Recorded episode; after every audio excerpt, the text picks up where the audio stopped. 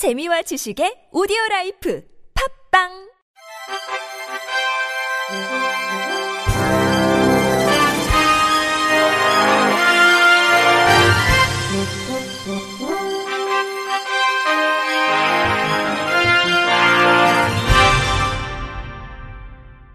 청취자 여러분 안녕하십니까? 11월 14일 목요일 KBS 뉴스입니다. 충남 시각장애인 복지관소관 행정사무감사에서 조직 안정화를 촉구하는 목소리가 나왔습니다. 어제 진행된 이번 감사에서 충남도의회 김기영 의원은 복지관 조직의 안정화를 위한 관장 공석 사태 해결을 촉구했습니다. 김 의원에 따르면 현재 복지관은 지난 6월 전 관장이 사임한 이후 채용 관련 잡음이 끊임없이 일면서 공석 사태가 장기화되고 있으며 앞서 지난 8월 최종 합격자로 발표된 인사는 도덕성 논란에 휩싸여 자진 사퇴했고 최근 발표된 관장 채용 공지에는 후보자 한 명이 2차 면접까지 봤지만 적격자가 없다는 이유로 채용이 무산됐습니다. 또한 관장 채용 공고 기간 중 거주 기간에 대한 자격 조건을 변경해 의혹을 사기도 했습니다. 김 의원은 시각장애인 복지관장 채용과 관련된 잡음이 끊이지 않고 있다며 공정하고 투명한 절차로 관장을 채용해 하루속히 조직을 안정화해야 한다고 말했습니다. 전라남도가 교통약자의 이동권 보장을 위해 장애인 콜택시를 24시간 운영한다고 밝혔습니다. 지난 10월 17일부터 교통약자 이동 편의 증진조례 일부 개정 조례안이 시행됨에 따라 전남도는 도내 요금을 전국 최초로 단일화하며 요금 체계도 전국에서 가장 저렴한 수준으로 관리할 계획입니다. 이로써 시군마다 장애인 콜택시 요금 체계와 운영 방식 차이로 인한 이용자 불편이 해결될 전망입니다. 장애인 콜택시는 대중교통 이용이 어려운 장애인, 임산부, 65세 이상 노인 등에게 편리한 특별교통수단으로 현재 목포시 등 10개 시구는 조례 개정을 완료했고 여수시 등 12개 시구는 연말까지 조례 개정을 완료할 예정입니다. 특히 이번 장애인 콜택시 요금 단일화는 전국 최초로 요금 체계를 단일화하고 운영 방식을 체계적으로 관리한다는 점에서 주목을 받고 있습니다. 22개 시군에서는 요금이 제각각으로 운영되던 것을 기본 요금 2km당 500원, 추가 요금 1km당 100원으로 하되 관내는 시내버스 및 군내버스 요금으로, 관외는 시외버스 요금으로 통일될 예정입니다. 이상훈 전남도 도로교통과장은 요금 단일화, 24시간 운영 등을 통해 많은 교통약자의 교통복지가 대폭 증진될 것이라며 앞으로도 장애인 콜택시 운영에 적극 대처해 이용자 불편을 최소화하겠다고 말했습니다. 장애 여성들이 도내 한 생활시설에서 학대를 당한 정황이 확인돼 검찰과 경찰이 수사를 벌이고 있습니다. 성폭행 피해를 호소했는데도 해당 시설 원장은 신고조차 하지 않았습니다. KBS 안서연 기자가 취재했습니다.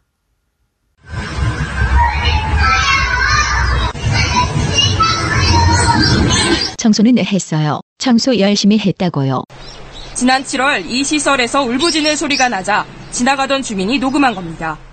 인터뷰 인근 주민 나쁜 큰 소리가 들리길래 했죠. 장애인 보호시설인데 저런 소리가 들리니까 지적장애가 있는 10대 A양에 대한 학대 피해가 접수된 건 지난 5월.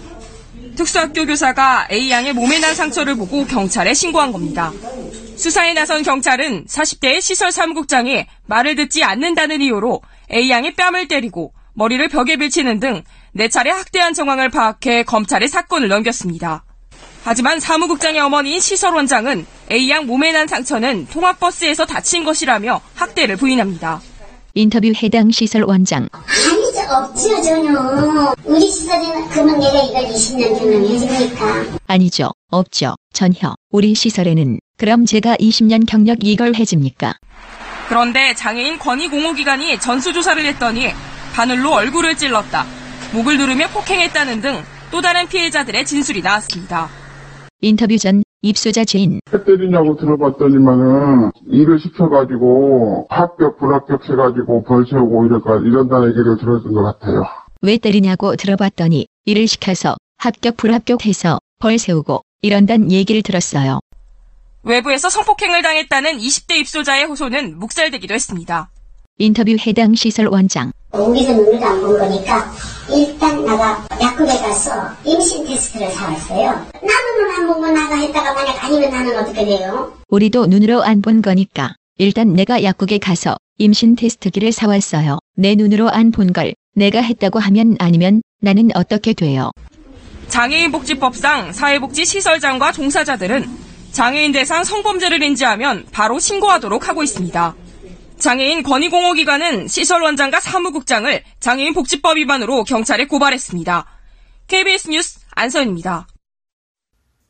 남산예술센터는 국내외 장애예술의 창작 사례를 공유하고 극장의 장애 관객 접근성을 모색하기 위한 포럼, 극장 접근성과 장애 관객 서비스를 오는 29일 오전 9시 30분부터 오후 1시까지 서울 중구 남산예술센터 드라마센터에서 개최합니다.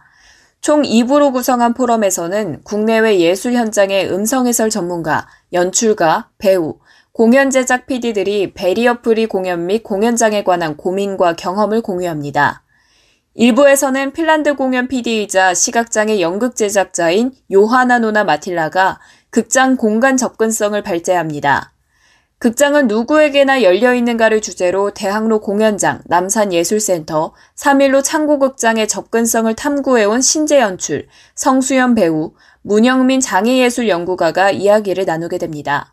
2부에서는 스코틀랜드 음성 해설 전문가 엠마 제인 맥켄리가 극장의 장애 관객 서비스를 주제로 발제하고 그동안 추진해온 남산 예술센터의 베리어 프리 공연 사례를 공유합니다.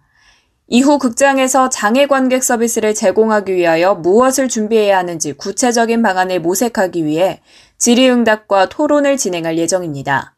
남산예술센터는 2019년 한 해 동안 장애인 관객의 공연 관람 접근성 확대를 위해 시즌 프로그램 공연의 음성 해설, 문자 통역, 수어 통역 서비스를 제공해 왔습니다. 포럼 참가 신청은 남산예술센터 홈페이지 공지사항을 통해 오는 25일까지 할 수 있습니다. 한국수력원자력은 어제 경주시 장애인 종합복지관을 이용하는 주민 100여 명을 초청해 베리어프리 영화 상영회를 개최했습니다. 베리어프리 영화는 화면은 음성으로 대신하고 대사, 음악, 효과음 등의 모든 소리는 한글 자막으로 설명해 장애와 상관없이 누구나 즐길 수 있도록 제작한 영화로 이날 상영회에서는 일본군 위안부 문제를 감동적으로 다룬 영화 I Can Speak가 상영됐습니다. 한소원은 문화 접근이 어려운 경주 지역의 사회적 약자를 위해 지난해에 이어 두 번째로 행사를 마련했으며 이와 함께 지난달에는 지역 주민을 위해 경주시 장애인 종합복지관이 주최한 제16회 희망톡, 재활톡, 나눔톡 페스티벌에 마술 공연과 기념품을 지원했습니다. 정재훈 사장은 한수원은 앞으로도 인권 존중 문화 확산과 공공기관의 사회적 의무를 다하기 위해 다양한 정책과 프로그램을 마련하겠다고 말했습니다. 끝으로 날씨입니다. 오늘 깜짝 추위, 반짝 추위가 이어졌지만 내일은 기온이 좀 오르겠습니다. 올가을 최저 기온을 기록했던 오늘 아침보다 서울의 경우 기온이 5도나 높겠고 한낮에도 기온이 꽤 오르겠는데요. 다만 내일도 바람이 불어서 체감 온도가 실제 기온보다 조금 낮겠습니다. 다만 중부 지방은 내일 비가 내리거나 눈이 오겠습니다. 새벽에 비가 내리기 시작해서 오후까지 이어지겠습니다. 5mm 압박의 비가 예상되는 가운데 경기 동부와 강원 내륙에는 올가을 첫눈의 가능성도 있습니다. 경기 동부 강원 영서 지역 1cm 안팎, 강원 산간 지역은 1에서 3cm의 눈이 내려 쌓이겠습니다. 남부 내륙에서도 오후부터 곳에 따라 비가 오겠습니다. 내일 아침 기온은 오늘보다 높고 낮 최고 기온도 오늘보다 높겠습니다. 현재 남해와 동해상에는 풍랑특보가 발효 중인 가운데 물결이 거세게 일겠습니다. 충청과 남부 내륙은 모레 새벽까지 비가 내리겠습니다. 기상정보였습니다. 이상으로 11월 14일 목요일 KBS 뉴스를 마칩니다. 지금까지 제작의 안윤환, 진행의 최유선이었습니다. 고맙습니다. KBIC